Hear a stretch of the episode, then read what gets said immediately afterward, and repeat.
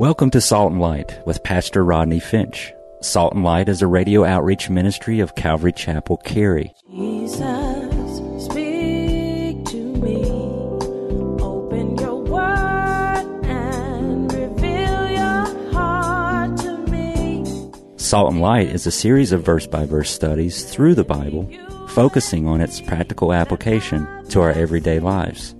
Salt and Light is recorded live at Calvary Chapel, Cary in Apex, North Carolina. Stay tuned. At the end of the program, we will give you information on how to contact us, so be sure to have a pen and paper ready. Today, Pastor Rodney will be teaching from the book of Luke, chapter 9. So grab your Bibles and follow along. Now, with today's teaching, here's Pastor Rodney. Notice in verse 21 of Matthew 19, Jesus said, This kind does not go out except by what? Fasting and prayer. Jesus said, This kind of demon this boy has requires them to pray and to fast. Now you write this down.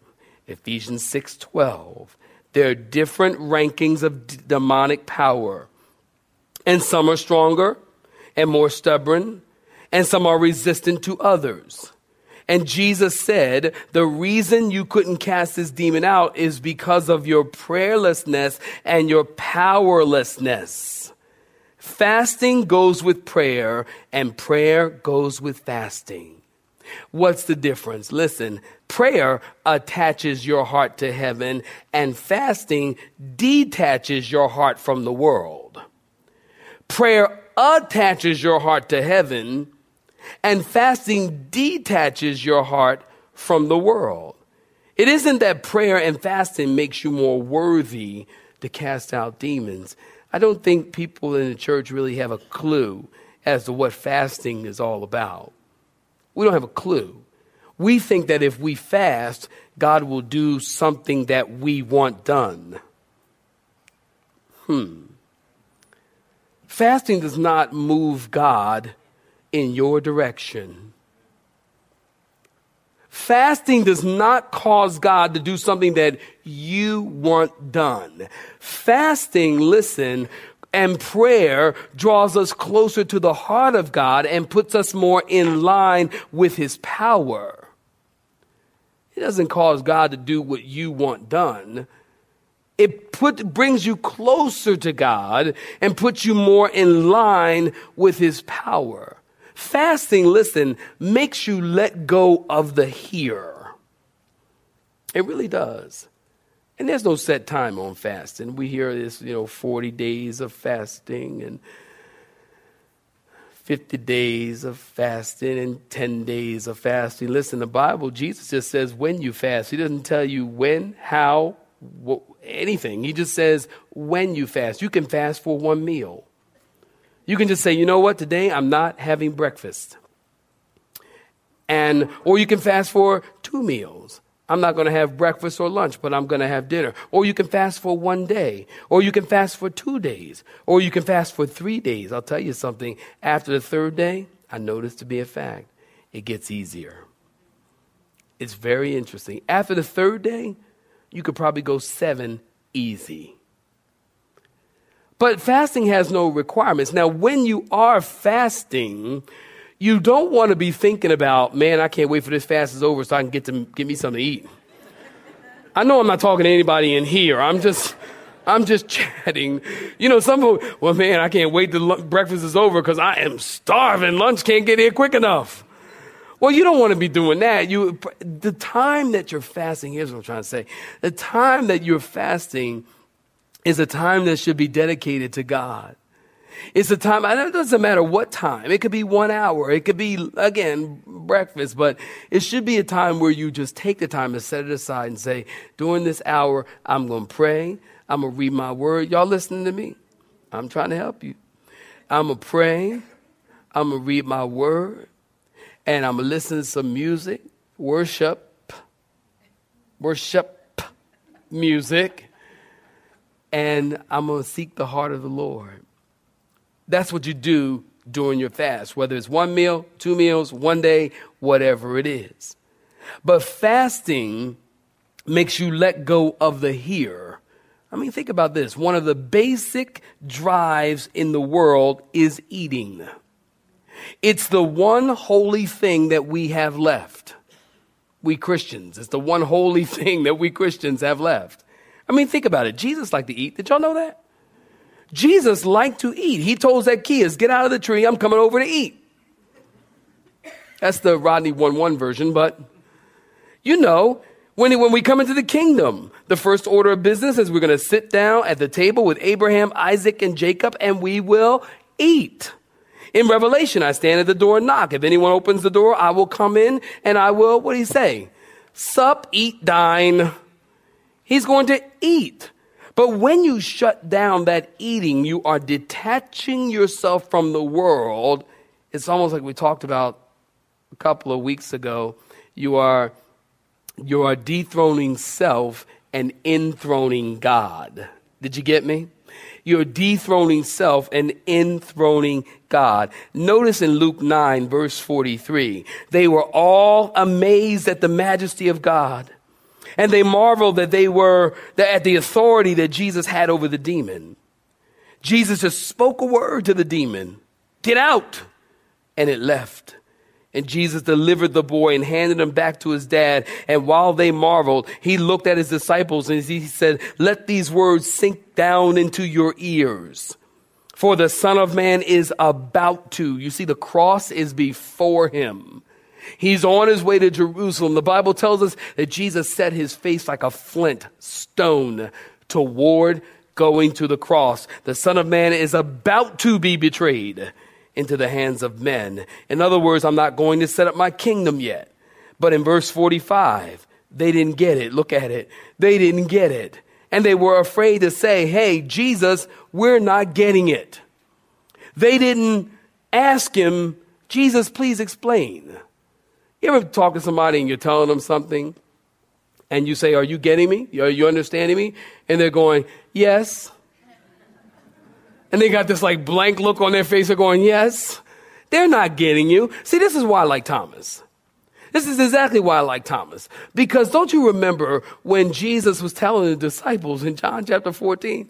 Jesus telling his disciples, he says, I'm going away to prepare a place for you, and the way you, where I'm going, you know, and the way you know. And all the other disciples, they're standing around. Jesus is saying, I'm going and you know where I'm going and you know how I'm going to get there and you know the way and all this. And the other disciples are all standing there going, yes, yes, yes. Yes, we understand. Yes, yes, yes, yes. Oh, yes. Yes, where you're going, we know. Yes, the way we know. And Thomas, I love Thomas. Thomas said, Jesus, we do not know what you are talking about. Don't you love Thomas? Look, keep it real. Jesus, we don't have a clue what you're talking about. And it was at that point, and it was at that point that Jesus said, I am the way, the truth, and the life, and no man comes to the Father but by me. Thomas, Jesus is saying, you know the way. Thomas says, we don't know the way. Jesus says, I am the way. That's why we have that verse. So here Jesus is talking and the disciples aren't getting it and they're afraid to ask Jesus and to ask him what he's talking about and, they, and ask him to explain because they don't want to look dumb. Look at verse 46 in your Bibles. Then a dispute, verse 46, you're looking at it, say amen. Then a dispute arose among them as to which of them would be the greatest. That's hilarious. And Jesus, in verse 47, perceiving the thoughts of their hearts. Don't you know Jesus knows the thought of your heart? He took a little child and he set him by him. And he said to him, Whoever receives this child in my name receives me, and whoever receives me receives him who sent me. For he who is least among you all will be great. Stop right there, saints. Give me your attention. Jesus is talking about facing death. Are you getting this? Jesus is talking about facing death and being killed, and they were thinking, who's going to be the greatest in the kingdom of God? Jesus is talking about abasement, and they are thinking about advancement. Very interesting. A few verses ago, they couldn't cast a demon out of a boy, and now they're arguing about who's going to be the greatest in the kingdom. And I'm sure Peter, and get the scene here. They're all standing around the circle, and they're like, "Who's going to be the greatest? Well, I'm going to be the greatest. Well, I'm going to be the greatest. Well, who's going to be? I'm going to be the greatest." And don't y'all love Peter? Peter probably said, "Excuse me, excuse me, fellas, excuse me. I would just like to tell you, I'm going to be the greatest." And the reason I'm going to be the greatest is because I, let me remind you, I am the one that walked on water. And they would say, Yeah, and you sunk also. Peter would say, Well, let me further remind you that I'm the one that recognized Jesus as God, and it was Jesus who said to me, Blessed art thou, Simon Barjona, flesh and blood has not revealed that to you, but my Father which is in heaven. I'm the one Jesus said that to. And they would say, and yeah, and right after that, he also called you Satan. well, John might say, well, yes, I'm the beloved. I am the closest to Jesus. Matthew would say, yeah, but I gave up a very lucrative business to follow Jesus. Mark tells us they were arguing and Jesus asked them, they were arguing. and Jesus asked them, he walks up and says, hey, what you guys arguing about? And they said, nothing. Nothing, nothing at all. So they asked Jesus who's the greatest in the kingdom, and they are, get this, breathlessly waiting for Jesus to name the one. And Jesus didn't yell at him, he didn't condemn him, he didn't lash out at him. Jesus didn't say, Hey, dummies, I'm the greatest. Verse 47 tells us that Jesus knew exactly what they were thinking, and so he gave them a little neat object lesson. He took a child he set him on his lap and he said, If you receive a little child in my name, you receive me. And if you receive me, you receive the one who sent me. For whoever is least among you will be greatest in the kingdom. They are arguing as to who is great. Jesus says, whichever one of you has the time to take care of children, they will be great. Do you understand Jesus loves children? Uh, if you understand that, please say amen. amen. We don't want to have to go all the way back. Jesus loves children. Somebody wrote the song. Jesus loves the little children, all the children of the world. Red, yellow, black, and white, they are precious in his sight. Jesus loves children. And because Jesus loves children, listen, you should love children. Christian, you should love children because Jesus loves children.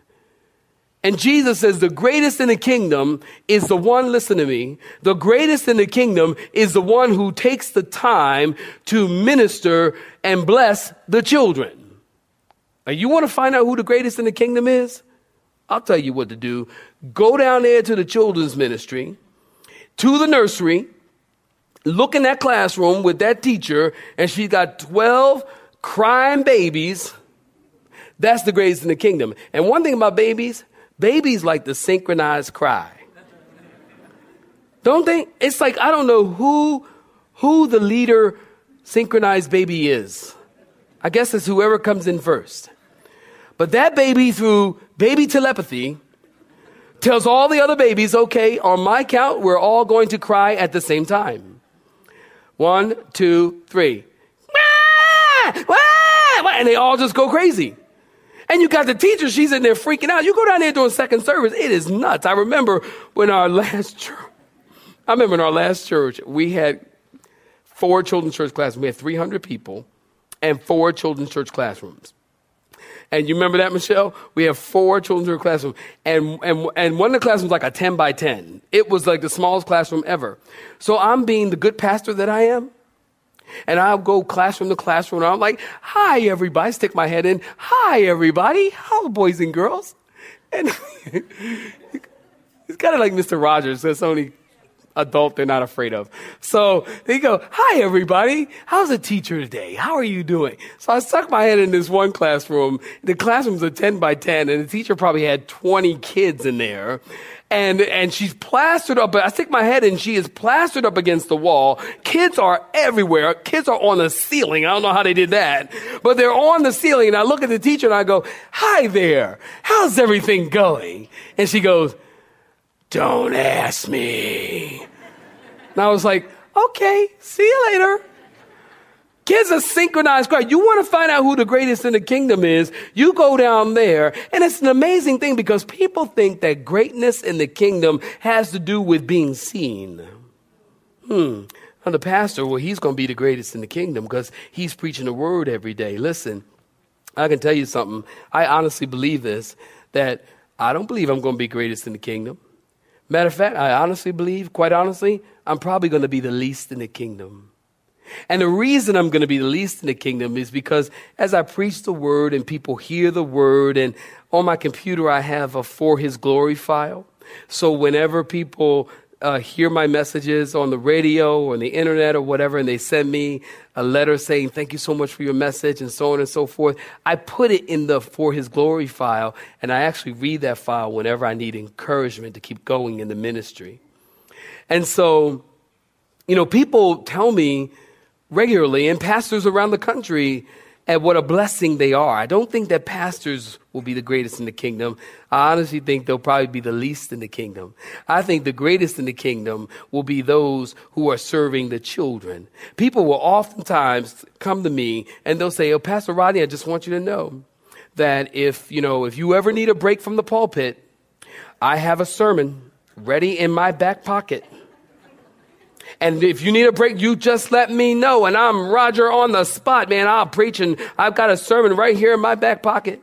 I've never heard anybody say, Pastor Rodney, if you need someone to change poopy diapers in the nursery, I've got a diaper in my back pocket. I've never heard that. Because people think that greatness has to do with being seen or the worship leader. Listen, greatness has to do with the person out there in the parking lot on a rainy, wet, cold day and they're moving the cars and doing it in the name of Jesus. They're going to be great in the kingdom. I'm going to wait while you clap your hands. That's true. They're going to be great. The person that's dealing with the children each week, they're gonna be great. The person that cleans the toilets in the church will probably be the greatest in the kingdom because they are never thanked. How many of you, by a show of hands, have ever walked up to the person who cleans the church, cleans the toilets, and says, Thank you so much for cleaning that nasty toilet? Anybody ever do that? Never. No one ever thanks them for doing the things that they do, but they do it. Nobody knows who they are, but they do it in the name of Jesus. That person will be great in the kingdom of God. The person who's seen and the person who's preaching, listen, we're not going to be great. You might be least, and don't misunderstand me. I'm just happy to be getting in the kingdom. And y'all can say a better amen than that. And I tell you what, you need to be happy y'all going because some of y'all, I don't know. Some, some of y'all gonna get in the kingdom and, and the gate's gonna be shutting and catch you on the coattail. Y'all gonna be like, whoa! Matter of fact, the gate caught your jacket. You to cut the jacket and get, oh, thank you. Somebody gonna think you Pentecostal in heaven. Yes, thank you. You made it in. Well, we just be thankful to be in the kingdom. But who's going to be greatest in the kingdom? I think it's the people. How about the lady who just prays for the church? Nobody knows who they are, but they pray faithfully. Never stop. They will be greatest in the kingdom. Jesus says, if you want to be great in the kingdom of God, as a matter of fact, in Matthew, you read this in your own time, but Jesus even goes on to say, unless you are converted as a child, you can't even go to heaven. Why? Because children, listen, are sincere and children are honest. You want to go to heaven? You got to be at a core level honest to say, God, I'm a sinner and I need you to save me. God, I can't help myself. I need you to help me. That's core level honesty. Kids are like that. Kids are honest. Kids are straight. I like to deal with kids more than I do adults. Say amen. amen. Say it again. Amen. I like to deal with kids more than I like to deal with my own family. Say amen. amen. Say it again. Say it again. It's true. Kids are they're honest. I mean, look, you know what? Kids will just come up to you, excuse me, sir, why do you have such a big head? they will. Kids will just, say, you know, I, excuse me, um, why? Your nose is really big. This week, we were at this youth camp, and it's a youth camp for boys. Each year, the director invites Elvira and I to, to dinner with these boys. And um, they're troubled teens, and they come from all kinds of backgrounds, all, all over North Carolina. And so they always have their Thanksgiving on Monday, and then they go home on Tuesday for a week or two, and then they come back. They actually live in the wilderness. They, these boys, li- they have no electricity, no indoor running water. They, it's like camping, you know, turbo camping. I mean, it's ridiculous. I'm like, they have no electricity, nothing. And they make pizza outside and all kinds of stuff. It was really, really cool. So we went, and they also cook their turkeys each year in the ground. Has anybody had a turkey cooked in the ground before? Raise your hand, please, please. That's two people, three. Okay, good. Good. That was more than even second service. Nobody's ever heard this. They put these turkeys. It is the best turkey I had in my natural life. They take these turkeys, they only season it with salt, pepper, and butter. They wrap it, wrap it, wrap it, wrap it, wrap it in aluminum foil, wrap it, wrap it, wrap it, get this pit really, really hot, put the turkeys in there, cover it up with these really, really hot coals and stuff like that. Seven hours later, they have a big ceremony to come and pull the turkeys out of the ground. So the coolest thing you've ever seen, they pulling these turkeys out the ground. This is the best turkey ever. So we're sitting at dinner and we got there's a square table and it's kind of cool and there's this kid at the table and he's a um I keep getting it wrong. He's a what do you call like when you have four kids? A quad quad triplets? Quad uh quadruplets, that's it. You can't have quadruplets. What am I thinking? Okay, fine. I keep wanting to say quadruplets. I don't know why. Maybe the Duggars got me messed up. I don't even know why. Whatever. And uh, so this little kid, he's like a quadruplet and he's like this high. He's sitting over across the table and he looks over at me and he says, Mister, he says, was that thing, did you draw that in with a Sharpie?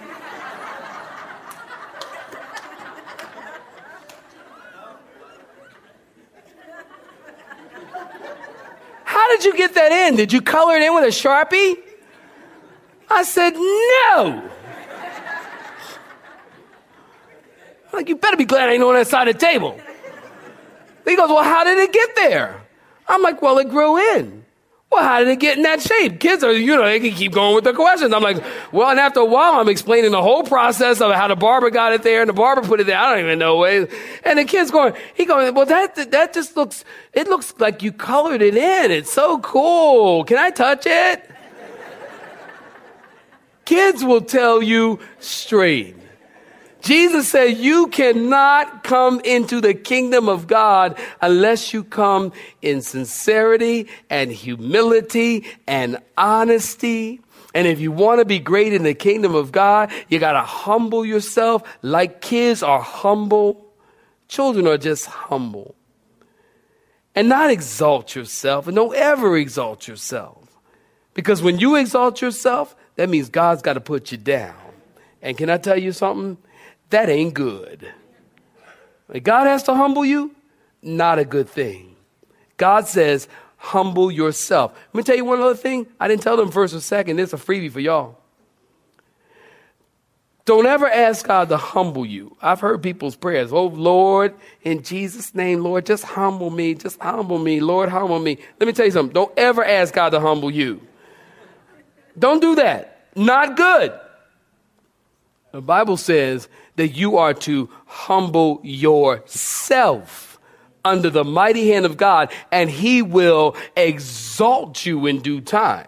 If you ask God to humble you, something bad gonna happen. Say amen, saints. You know that's right. Don't ask God to humble you. Humble yourself. Come as a child. And the Bible says you'll be great in the kingdom of God. You have been listening to Salt and Light, a radio outreach ministry of Pastor Rodney Finch in Calvary Chapel, Cary, located in Apex, North Carolina. Join Pastor Rodney Monday through Friday at this same time. For information regarding service times, you can contact us at 1 800 293 0923.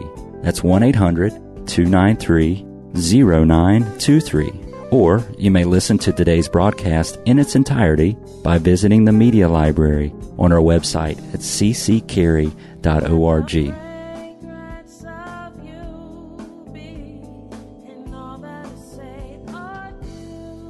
We would like to thank you for tuning in to Salt and Light and pray that you have been blessed. Until next time, may you be salt and light.